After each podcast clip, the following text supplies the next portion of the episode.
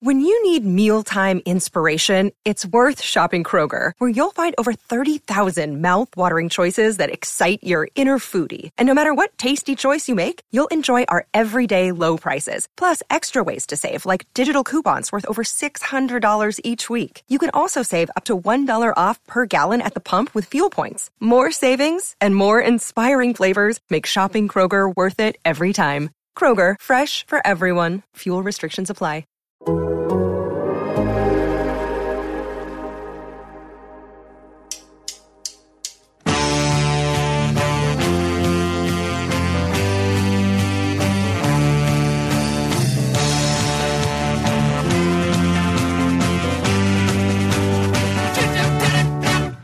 Welcome to The Big Thing, the show where the T S S gang take a deeper dive into a meaty topic in the beautiful game. Today, we're discussing one of the most controversial ownership groups in all of soccer, the Glazer family, and their time at the helm of Manchester United P L C. Uh, United became a publicly traded company in nineteen ninety-one, and Malcolm Glazer's initial three percent stake in the club was announced in September two thousand three. A couple years later, by two thousand five, they owned ninety-eight percent, did the Glazers, having purchased the club with loans secured against the club itself. And suffice to say, it's been a happy and fun time ever since. Uh, my name's Ryan Bailey. Joining me to stifle his sighs and frustration as we discuss the club he loves, Taylor Rockwell. Hello. Hi, Ryan. How are you? That's the only one I'll let out. I'll try to be good from now on. And also slightly less passive-aggressive today, hopefully, Graham Ruddman. Hello. Hello, Ryan Bailey. Ah, that's better. There we go. Sorry, Taylor. I love you, but um, I know this is a hard one for you to discuss. I'll start with Graham then. Uh, could you give us, Graham, a little précis of how the Glazers came to power, some of the numbers involved mm-hmm. in their Man United tenure? Yeah, so let's rewind it all the way back to the start. I presume that most listeners have heard of the Glazers and know that they own Manchester United, but you might not actually know who the Glazers are because they're a pretty secretive family. They obviously don't have much of a public presence at Manchester United.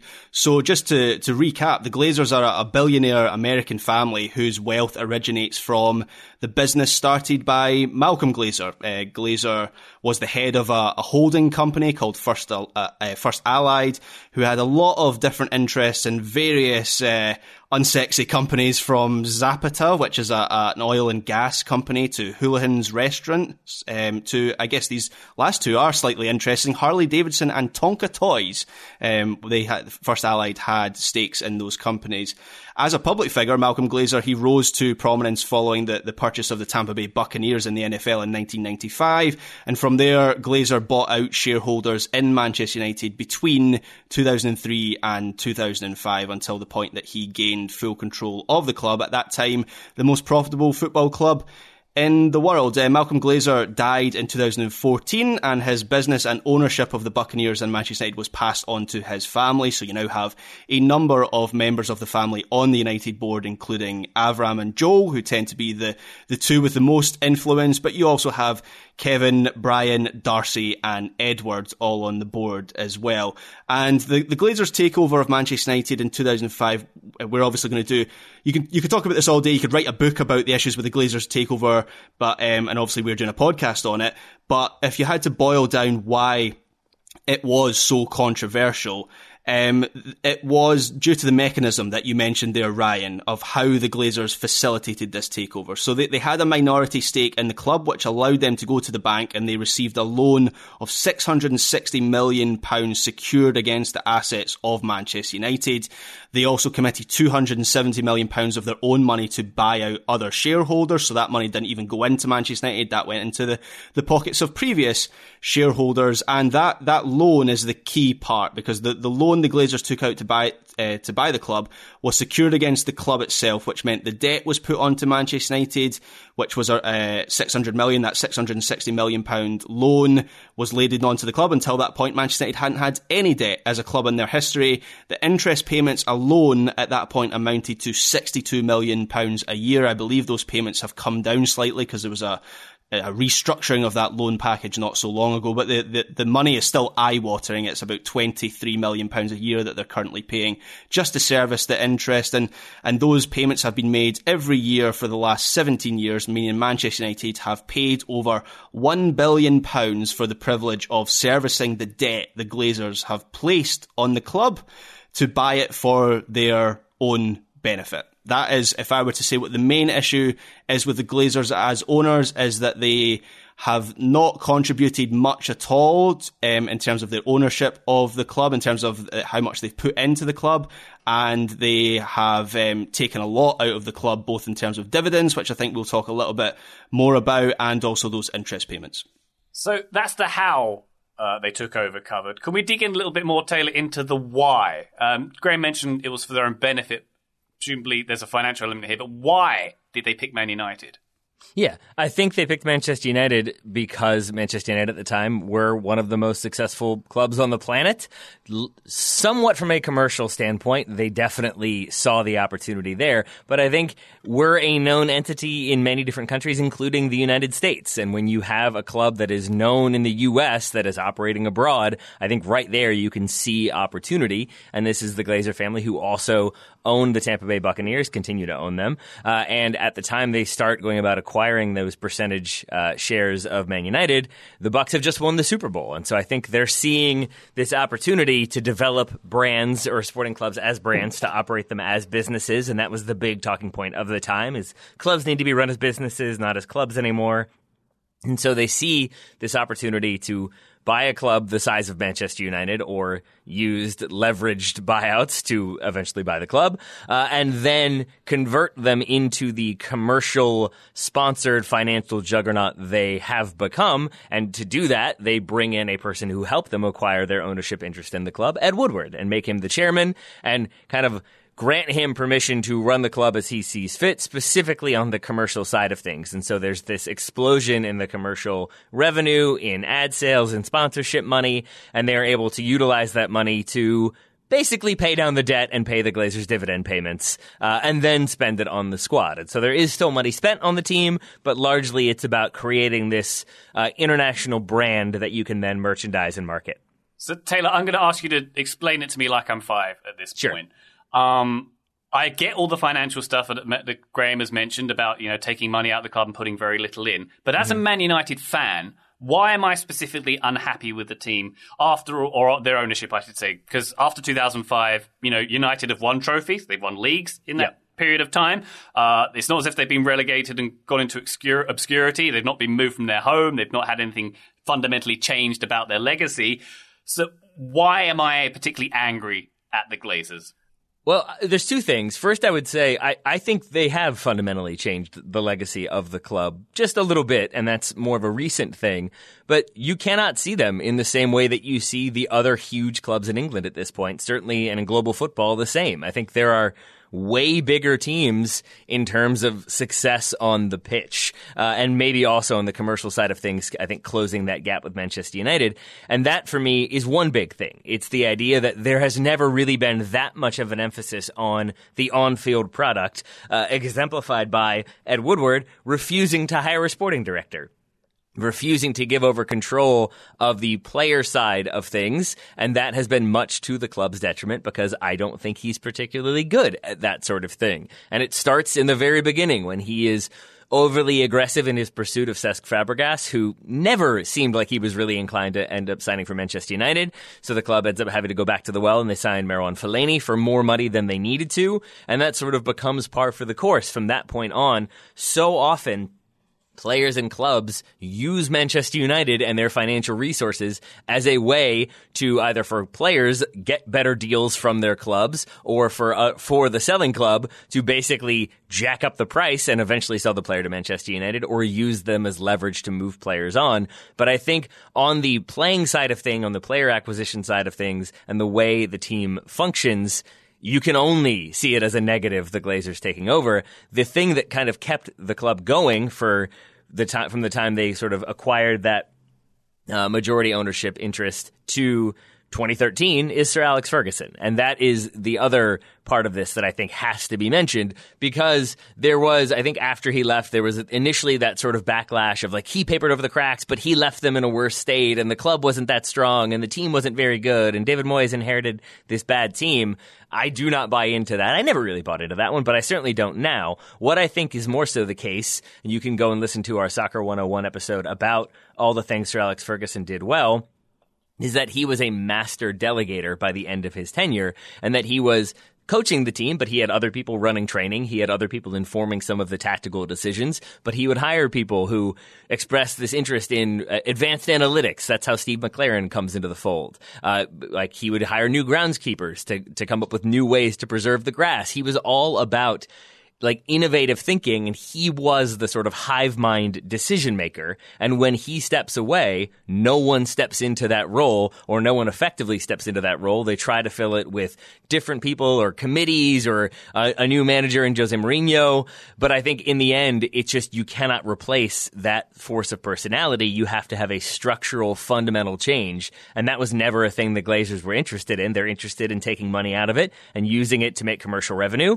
And when you don't have Ferguson there anymore, you don't have a person who can kind of handle all of that pressure, and you see the way things have gone, you see the results, and I think the really frustrating thing in the end is that they don't seem to care too much about the slide in form or how mm. bad the team has been, because they're still making money, they're still making massive dividend payments, uh, and cutting those checks at the end of the season. Yeah, F- Ferguson Ferguson was a freak of of a, of a manager, in that they were just never going to find someone that could fill that void, even no, though they tried. Impossible. And that has been, on the sporting side of things, the biggest mistake that the Glazers have made, is that they didn't realise that the, the club needed to modernise. And I think they've started to do that now, but they're just they're just making up so much ground on their rivals. And Taylor, you've done a, a very good job there of outlining um, the issues on the sporting side of things. But I, I also think there is, there's a lot of reason for Manchester United fans to be unhappy with things off the pitch as well. And if I had to separate it into three different categories, I would say it's debt, dividends, and infrastructure. So I've already covered the debt side of things. The dividend side of things is, is worth laying out as well. So at this moment in time, the Glazers are the only owners in the Premier League that take dividends out of the club. And they've taken one hundred fifty-four million pounds in dividends over the last ten years, which stings for Manchester United fans when they're seeing a product on the pitch that is so poor. It's essentially the family rewarding themselves for, as fans see it, failure. That's what Manchester United, the, the last ten years has been defined by for Manchester United, is, is failure. And that money has gone straight into their pocket.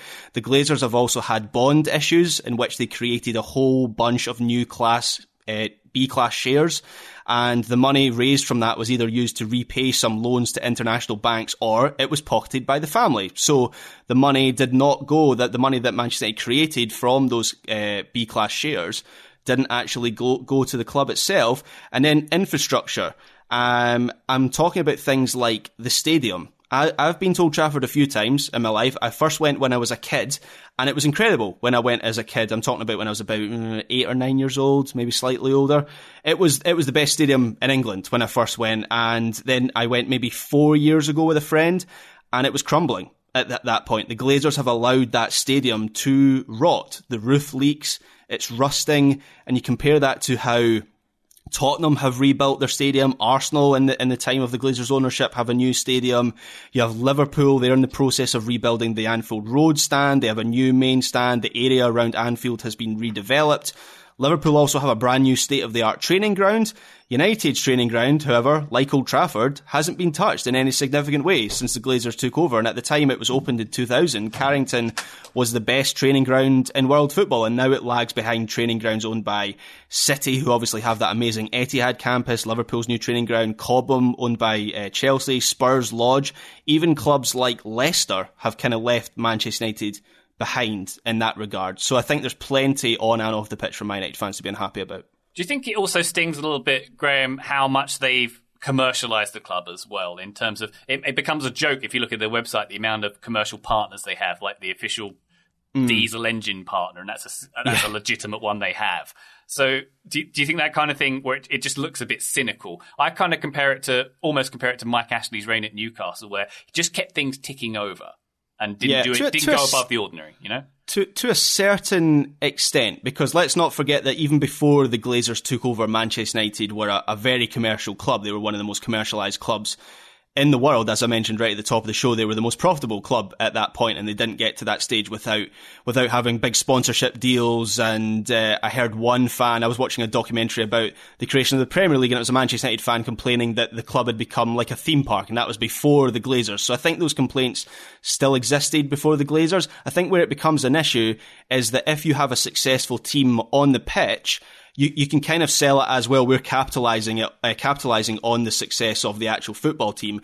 When that falls by the wayside, as Man United have in the last ten years, and you don't have that successful team on the pitch, it does become a little bit ridiculous, as you say there, Ryan, where the, where they're they're selling a club that really shouldn't have that brand value. And maybe we're going to we'll come to talk about that a, a little bit later on. But there's actually signs that that brand value is starting to sag, and that's maybe where the Glazers will have some issues. Yeah, speaking as a fan, I don't necessarily care as much about the commercial side of things. I definitely did when they weren't announcing signings, but they were announcing noodle partnerships. That's the famous one that always gets touted. The thing that really rubs me the wrong way about them uh, on this topic is that it's just, it's really clear that they see it now as their club. It's a thing they own. You're welcome that we let you still enjoy it. But that has been their mentality from the beginning.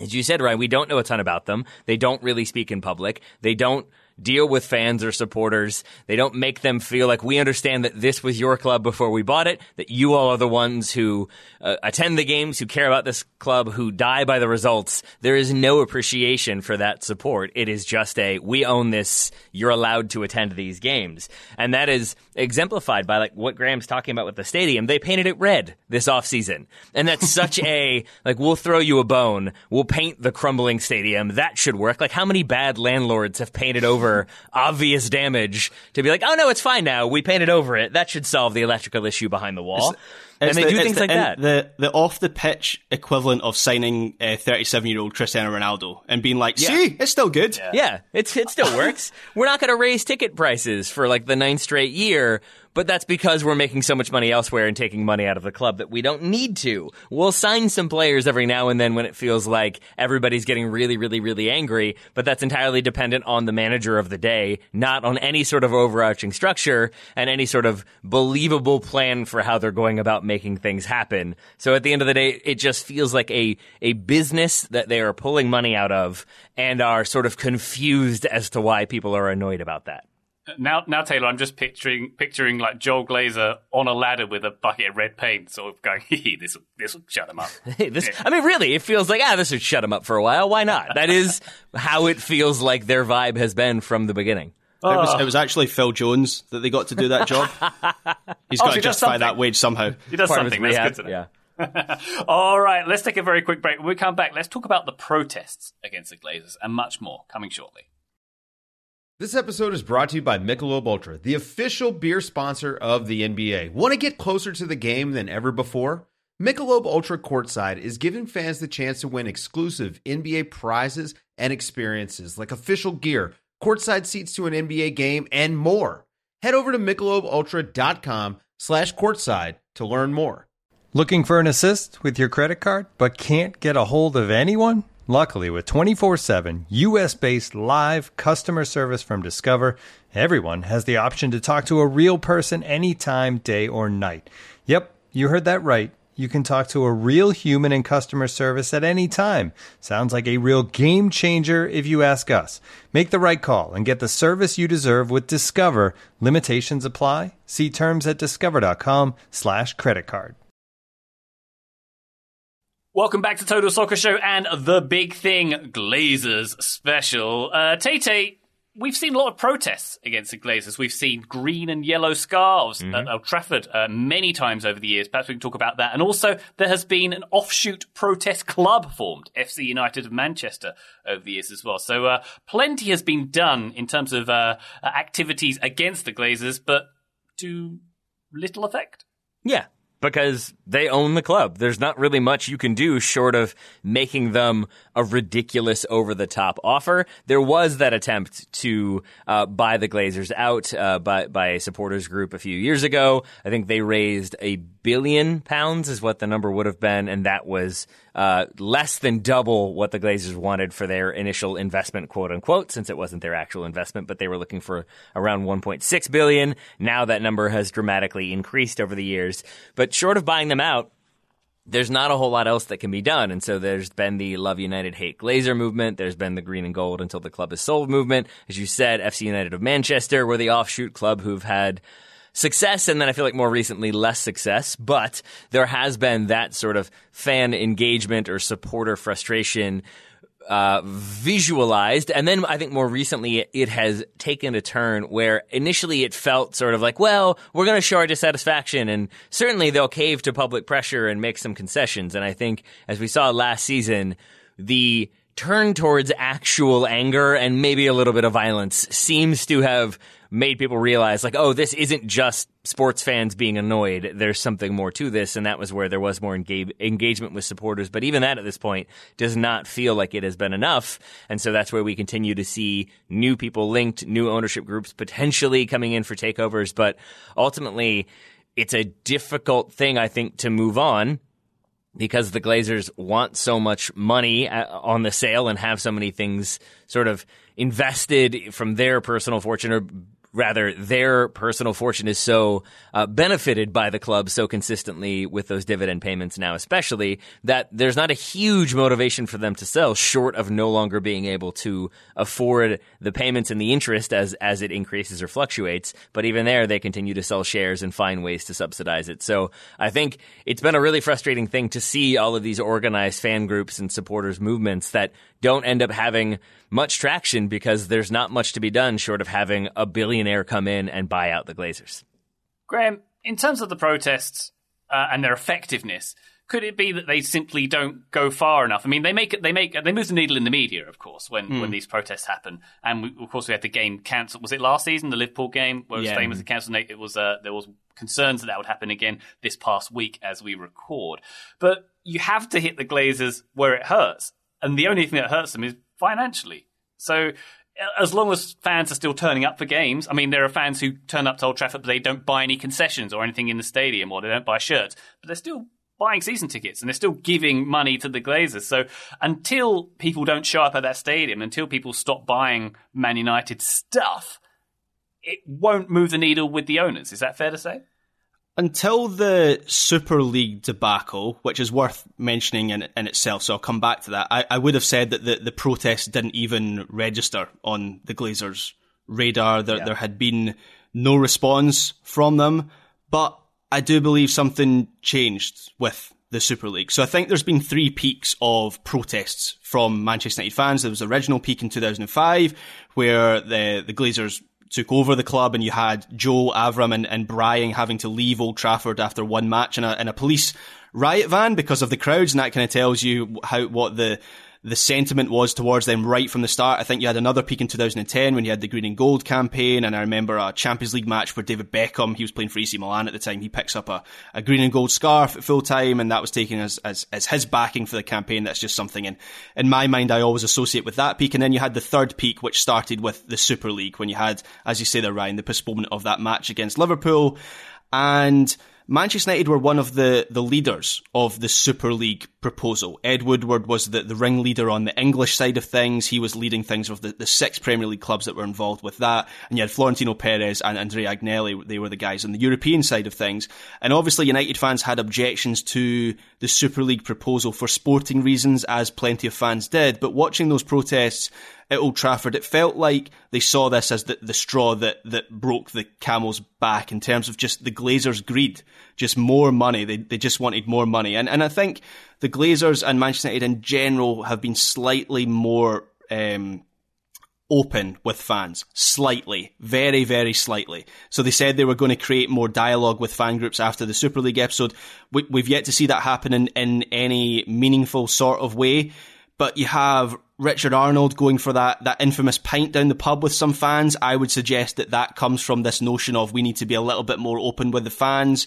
Um, I also think Man United are, are more aware of fan sentiment when it comes to things like transfers. So we saw a few weeks, a couple of weeks ago, they aborted a move for Arnautovic because of fan reaction. And we can debate whether that's a good way to, to be dictating a transfer strategy. But nonetheless, I think they are a little bit more aware of the fan unrest. I, I think in terms of the transfers, they're spending money now, signing Casemiro, and it feels like they're going to get Antony before the end of the transfer window. I think that is in part due to the, the protests, and it's and it's maybe it's a P R exercise to try and get to appease some of these fans, but nonetheless, it feels like they're taking more note of the protests. Whether whether that means they care enough about the protest to actually sell the club, I I doubt. Um, but that's a decision that they will take when it benefits them more than yeah. anyone else. But protest does make a dent. It does. I, I do think they're thinking about it more. And I would also like to come back, to, uh, go on to a, a point later on about how there's an argument that this might actually be the time for the Glazers to sell because it could benefit them to sell them at this point. But I've been I've been speaking for a long time. Taylor, Taylor, what do you think?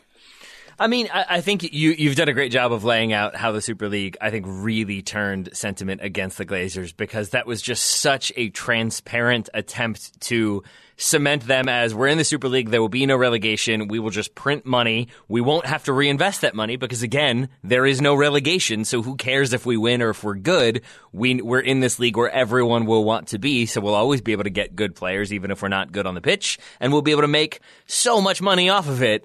And it was just such a clear and obvious move towards uh, making money for themselves and not doing anything really for the supporters. And I want to emphasize, Graham, a number that you said. They have taken a billion pounds out of Manchester United to pay uh, the interest payments, to pay down the loans, uh, for refinancing penalties when they've tried to refinance when interest rates changed. All of that is money that could have been spent on the club itself, that could have been spent on uh, remodeling or restructuring Old Trafford, that could have been spent on new training facilities, more players, more money for managers, more money for staff and personnel, and living, uh, uh, livable wage for employees, which many still don't have, and they still haven't committed themselves to that. And I just think it's been, it has never been more clear and more transparent how much the Glazers are about themselves and making money for themselves and the few shareholders that they actually care about. Because, again, when they did uh, have those dividend payments of, what, twenty-three million dollars, I think it was, eighteen million dollars went to the family. So not really even concerned about making money for the shareholders, more so about making money for themselves. And that, to me, and is just such a frustrating thing, because if they had spent that money and, and helped uh, rebuild Old Trafford and, and renovate Old Trafford and made the team good, I honestly don't know how much open hostility there would have been, or if there would have been as much open hostility to the Super League. And I'm not saying that as a bad thing. I think it's a great thing that everybody went out and, and vocalized how against it they were. But I think there's a reality in which if they were doing things well, there would have been United fans who thought, like, yeah, that's great. Let's go play the best teams in Europe every week and, and dominate them and be the best team in the world. But I, I think because it's just so not about the footballing side of things, it becomes clear what it's actually about. The, the other piece of context to add to that number that you talk about, Taylor, the, the billion pounds that has been taken out of Manchester United, is that that has happened at the same time that Manchester City yep. have had a billion pounds put into that club by their owners. And obviously their owners have their, their own issues, so I'm not necessarily saying that they're in a good situation, but just in terms of pure financials, City have had a billion pounds put into that club in that same time frame. Chelsea have had one point five billion pounds put into that club in, in, in that same time frame.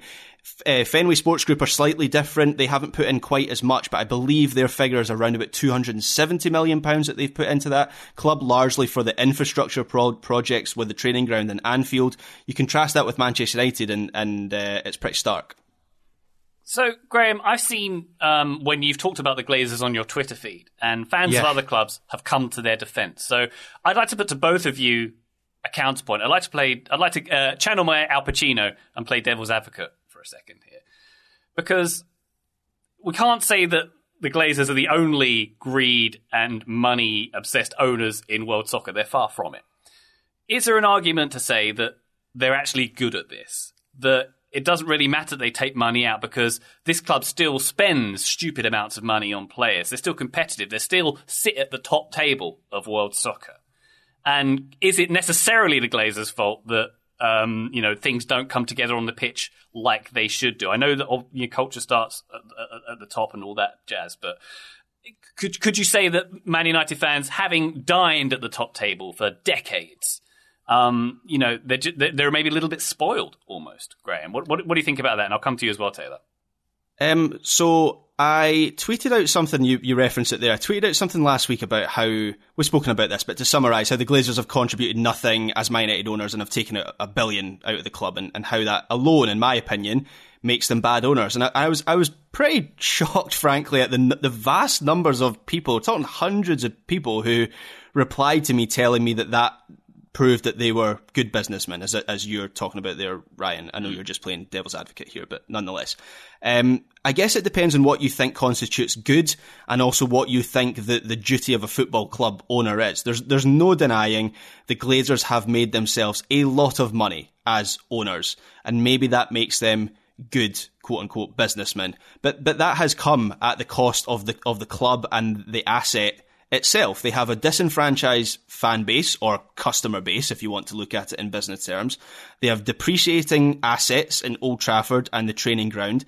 They have sponsorship deals that are now starting to fall in value. So the fact the oh Taylor, what's the current sponsor called? I was going to say Fan Team, but that's not what uh, it's called. TeamViewer. Uh, TeamViewer. Mm-hmm. They have the TeamViewer sponsorship uh, deal, which is worth less than the Chevrolet deal that came before it. And TeamViewer have already said, we're, I think we're only a year and a half into that deal, yep. and they've already said they regret signing that deal and they're not going to be renewing. So there's good reason to believe that the next deal after that will be less.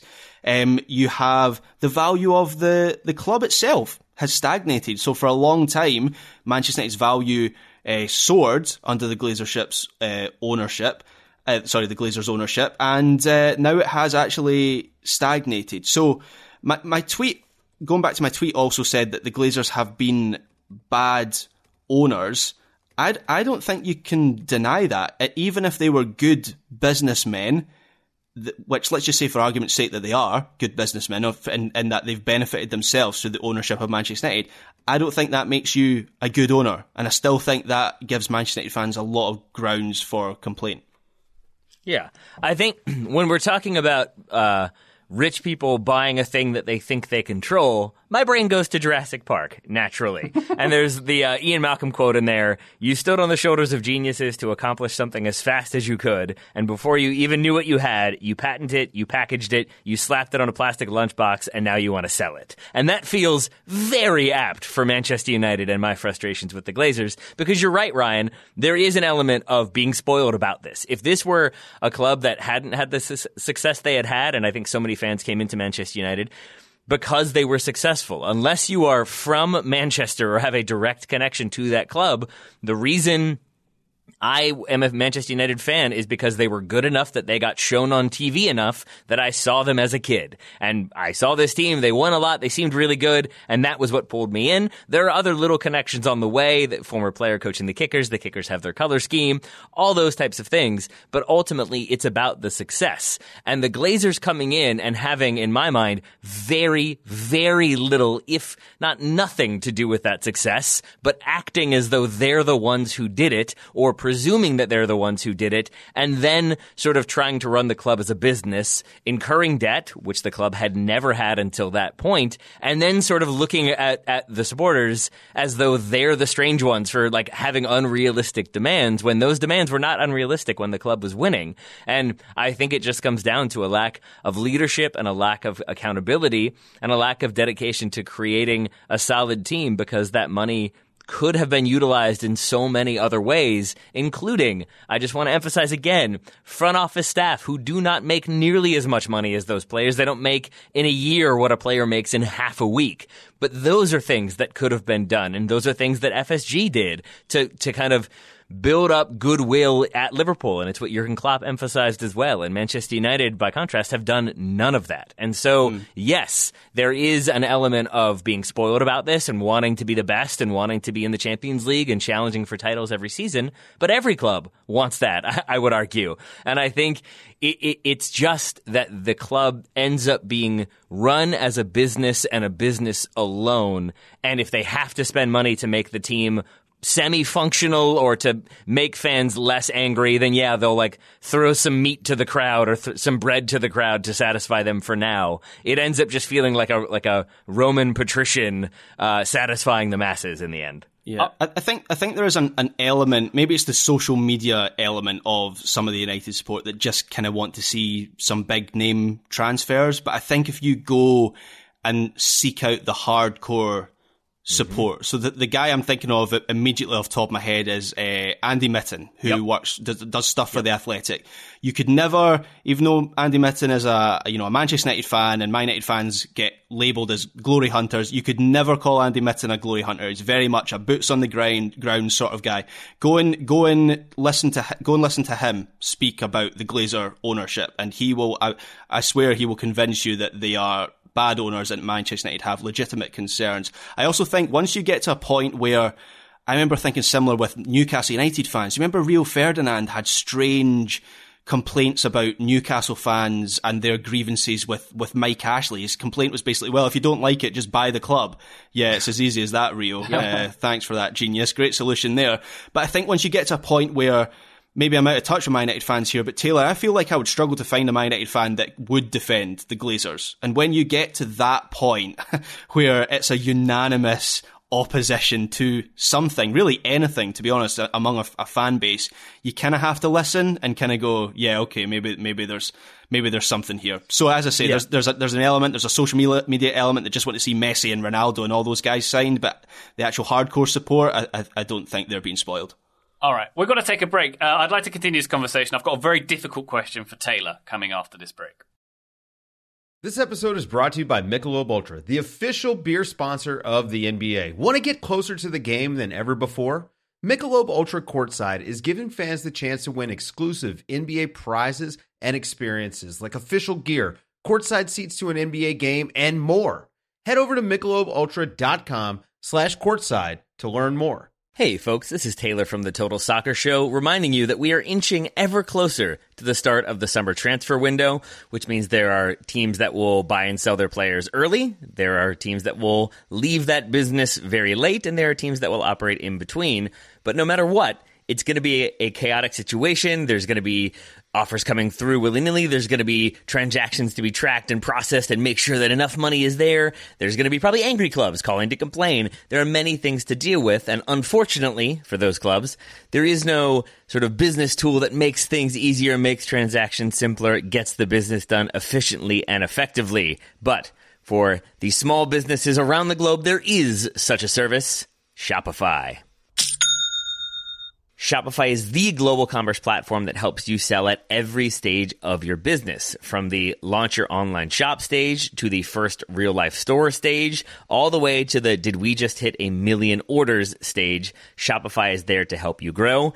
Whether you're auctioning autographed apparel or selling sleek kits, Shopify helps you sell everywhere. From their all-in-one e-commerce platform to their in-person P O S system, wherever and whatever you're selling, Shopify's got you covered. Shopify helps turn browsers into buyers with the internet's best converting checkout, up to thirty-six percent better compared to other leading commerce platforms. And you can sell more with less effort thanks to Shopify Magic, your A I-powered all-star. And I really appreciate that about Shopify. No matter how big you are, no matter how fast you want to grow, Shopify gives you everything you need to take control and take your business to the next level. Shopify powers ten percent of all e-commerce in the United States, and Shopify's the global force behind Allbirds, Rothy's, Brooklinen, and millions of other entrepreneurs of every size across one hundred seventy-five countries. That's as many countries as will be selling players in the transfer window this summer. Plus, Shopify's extensive help resources are there to support your success every step of the way, because businesses that grow, grow with Shopify. Sign up for a one dollar per month trial period at shopify.com slash TSS, all lowercase. Go to shopify.com slash TSS now to grow your business no matter what stage you're in. Shopify.com slash TSS. Today's episode is brought to you by our old friends, Mack Weldon. Wouldn't it be nice if we could have things both ways, like a zero-calorie cheeseburger, internet ads in March that weren't just reminders to do your taxes, a dog that never needs walking after midnight when it's cold, a Manchester United that is consistently good instead of their current scattershot approach? Well, we tend to think of clothing as an either-or situation as well. People think looking sharp means starchy Oxfords and stiff chinos rather than effortless comfort, but it's possible to have it both ways. Mack Weldon makes timeless apparel with modern performance fabrics for guys who want to look and feel sharp without sacrificing comfort. From their light-as-air underwear to innovative anti-odor tees and versatile yet comfortable pants, Mack Weldon has a full range of clothes that never go out of style. I got a few things recently, including a long-sleeve polo, which I love, uh, maybe the most comfortable t-shirt, which I also love, and my new favorite sweatpants, the Ace sweatpant. It's exactly what I described above, comfort and versatile, but still stylish. It's the type of sweatpant I can wear to pick up my kids from daycare and not think, I'm now wearing sweatpants in public. The other parents will judge me. Now I just think, judge away, nerds, because you will never be this comfortable unless you're also wearing a pair, in which case, high five. Mack Weldon is not flashy. It's just classic, always in style, and made from the world's most comfortable performance materials. They're designed to fit both your style and the demands of modern life. So get timeless looks with modern comfort from Mack Weldon. Go to mack weldon dot com and get twenty percent off your first order with promo code T S S. That's M A C K W E L D O N dot com, promo code T S S to get twenty percent off your first order. Thank you to Mack Weldon for sponsoring today's episode. Total Soccer Show, welcome back to the big thing. We are talking about Manchester United's ownership under the Glazer family. I teased I was going to ask Taylor a difficult question. Here it comes, springing it right now, T-Rock. So I, I completely understand, you know, the grievances that Man United fans such as yourself have with the Glazers. Would you prefer to have the Glazers own your club or the Glazers? You know, I feel like I know what you're going to ask, and the answer is the Glazers. Yeah.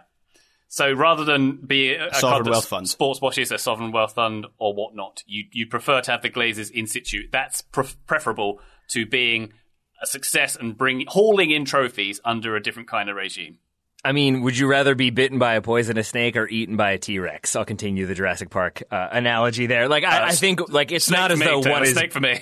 Exactly. It's not like one of those is. I mean, they're both bad in their own way, but I think the the sports washing side of things. I said this and I meant it. If if the Saudi wealth fund had taken over Manchester United, I would not be a Manchester United supporter just because. It's a thing. I like. It, this is such a. It's a personal thing. So I, I'm. I'm aware. It's like the world's smallest violin. But already being a Man United fan, less so these days. But for the longest time, it was like, oh, of course you are, glory hunters. Every American's a Man United fan, and I get where that's come from. That's earned, and that's I think why I got like so into the weeds on them so often was to show no, like I know these guys from the eighties when they were bad. I know the the Busby Babes and the Munich Air Disaster and Newton Heath uh, like rail lines and. Trying to show like my love of the, the history of that club. But it was still that, that, that thing that always had to be addressed. And the idea that anytime Manchester United did anything, you're sort of having to keep in your mind. They're doing that by spending money from a, a an oppressive regime that murders journalists. Mm. I, I, I could not do that. I, I think it, it would just be a step too far. It really would feel like they had just fully ripped the soul out of out of a club. And this is coming from a person who, for a while, was like, maybe Rupert Murdoch trying to buy the club in the nineties wouldn't have been the worst thing by comparison. I now think it would have been. But for a while, I thought, like, it might be nice to have a sugar daddy come in and, and spend a oh. bunch of money. And I think age has brought about wisdom and and has brought about the realization that any person who owns a thing you love and they don't love it as much as you do is always going to be a source of frustration. And then when that thing has also very nefarious things behind it and a very nefarious history, it changes things even more. So no, I think it's, I guess it's better the devil you know who's only there interested in profit and less interested in making themselves look more marketable on a global scale.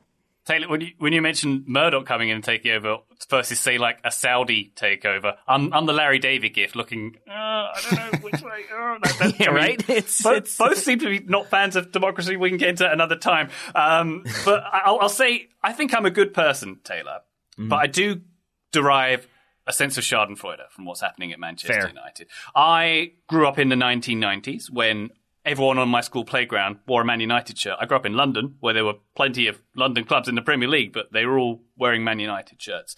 My in-laws, who live hundreds of miles from Manchester, all Manchester United fans as well. So for me, sitting here supporting a team in the third tier without two pennies to rub together, I derive a certain pleasure from watching a team who have everything at their fingertips not make the most of it. Now, does that make me a bad person? I'm not sure. Maybe it does. No, it absolutely does not. It makes you a rational person who who uh, justifiably disliked a team for their successes. And, and I think that is what's always going to happen. And that's why you're always going to dislike the team that are on top. But I, I think it, it is that feeling for me, at least, then, that like you are right to absolutely trash Manchester United when they do laughable things. And and it's not as though when the Glazers weren't in charge or early, in those early days when Ferguson was there, I had a ton of insight. Fergie wasn't calling me to get my opinion. But it really, it's just, it's a it's a club that I no longer want to defend is basically what it ends up being. And that's such a frustrating thing that when it was, yeah, they're on top. I know it's annoying. I know it's obnoxious with the United fans. But like they are really good and they're kind of fun here, right? And I feel like there would be those moments that even then when I'm going to assume there are English fans who hated Manchester United who were still kind of psyched when they won the Champions League in the nineties. Uh, because it had been so long for for any English club, I believe, at that point. Yeah, yeah. So, like, I, I think those days are very much done, and instead, it just it, it's a consistent. Like, I feel like you can't even take that much pleasure out of it at this point because they've just been so laughably poorly run for so long. All right, uh, the last sort of t- topic we've got to tackle here, Graham, is the future. Mm-hmm. What does it look like? What does the pathway look like for the Glazers? Are they going to sit and coast on this club for another decade? And you mentioned there might be a good out to sell maybe right now. What do you think? Yeah, so one scenario is what you mentioned there. They they could just sit on Manchester United and continue to pick up those dividends and nothing really changes for the next ten years or more. But there is an argument that this is actually the, the right time for the Glazers to sell Manchester United. The club is starting to reach an inflection point. I, I go back to that thing that we, we've said about Manchester United being a club that, that prints money. That's why the Glazers bought it in the first place. But that might no longer be the case in the medium to long term. So United no longer have the, the largest revenue streams in the Premier League. That City, their sponsorship deal, as I mentioned with TeamViewer, is, is worth less than the, the previous deal with Chevrolet.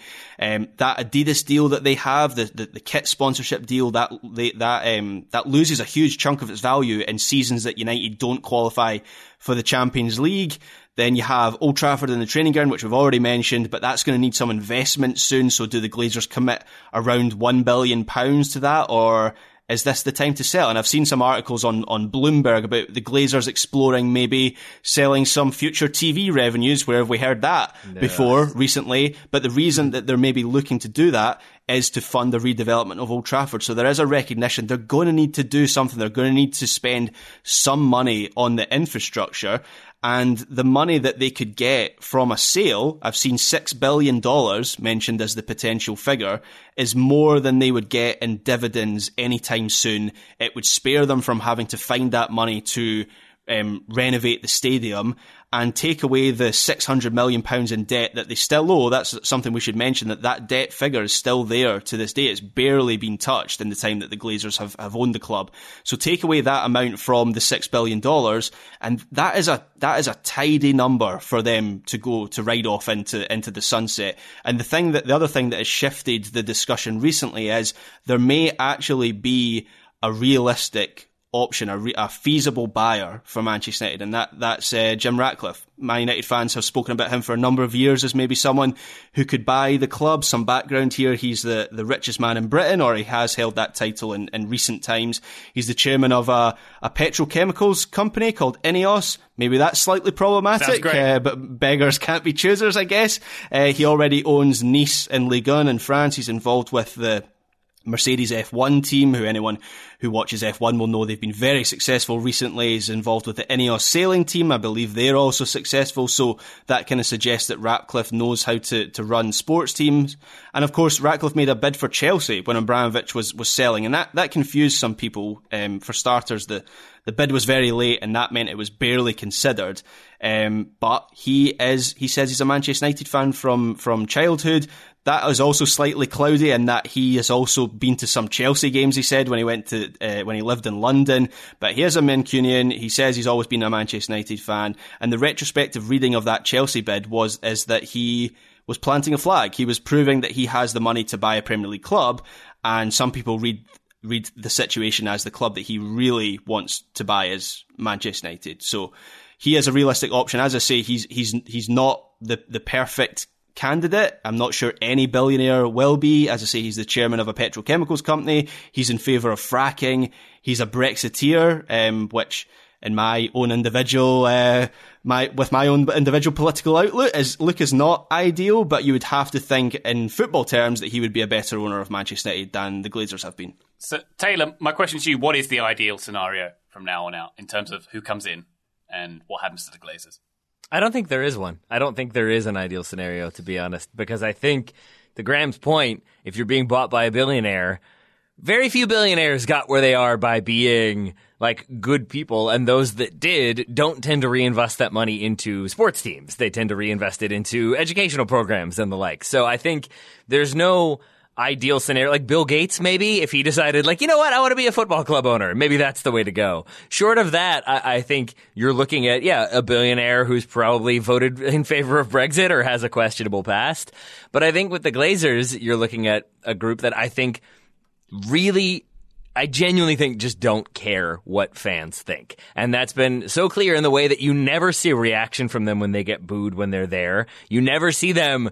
I just can't imagine an entire stadium of people booing me and not feeling like, all right, I need to do something about that. That's not cool. I think ultimately it's just that that just different way of thinking that millionaires and billionaires seem to have, where it's, I'm going to do what I want.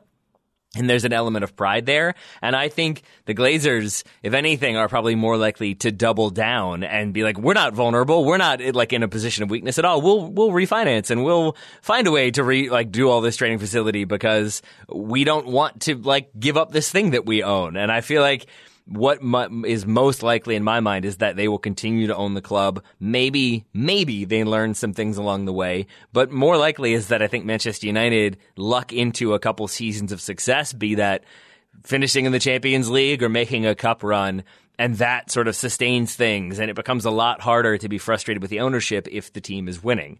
And so I think that is probably the most likely scenario in my mind, is that if Ten Hag does well and there is an element of stability there, then things sort of stabilize. The, the ship is less close to capsizing, and so I think the Glazers end up hanging on for a few more years. All right, Man United fans, it is nearly time to unclench your jaws after joining us for the past hour mm. or so. Um, Taylor, any more you want to say about the Glazers? Any closing statements? Any any positive uh, notes you want to leave us on? Uh, I mean, just that it is really, it's really fascinating to see the supporters in the streets protesting the club. And it's just a reminder. I, I want to own the fact that I'm an American Manchester United fan. I like, I love Manchester United. I love D C United. It's, I, I don't think people who are born and bred Manchester have another club that they're also keeping an eye on, or other sports that they're keeping an eye on. And I can be angry about it, and other supporters can be angry about it, but our daily lives are not impacted the way people are who have to hear about it at work and at school and on the bus about how bad United is and about how Old Trafford is crumbling, and to hear from City fans about how wonderful things are. I have a lot of sympathy for the people who have to deal with that on a daily basis, and I see the frustration and I see the anger, and I, and I think I get it. So in some ways, it's a nice reminder of how many other things there are that play a role in fandom and in supporter culture, and how it's it's not always just about the results and the players and who you're signing, but about the kind of human aspect and and how much supporters and fans alike are, are sort of impacted by things. So maybe it's better to focus on the human element than the uh, Glazer element. Yeah, and yes, that's my way of saying they're not human.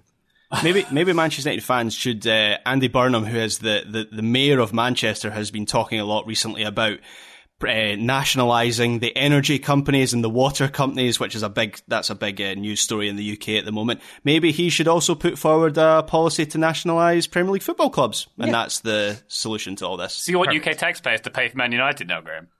Uh, well, I mean, I already pay for football clubs in general in this country through shirt Uh, purchases, so might as well just pay through my taxes. Fair enough. All right. Well, I, I think um, my my, uh, my catchphrase I'll leave at the end of the podcast is uh, everything will be all right in the end, and if it's not all right, it's not the end. Is that hey. a nice ah. You like that? Yeah. I do like that. Bit of hope there for the Man United fans. Um, um, what's the? Uh, I love Deadwood. Al Swearingen has a line that's like, uh, "Pain and damage don't end the world. The world ends when you're dead. Until then, you've got may- more pain and damage in store. Stand it like a man and give some back." And I feel like that's what Man United supporters uh, are trying to do. So there you go. That was slightly more nihilistic than my one, but it's still good. Well, yeah, I think that's representative of where we are in this one. All right, listener, thank you for joining us on the latest big thing. We'll have another one on the feed next week. But for now, Taylor Rockwell, thank you very much. Thank you, my friend. Graham Ruddman, thank you so much, sir. Thank you, Ryan Bailey. And listener, thank you again. We'll be back, but for now, bye!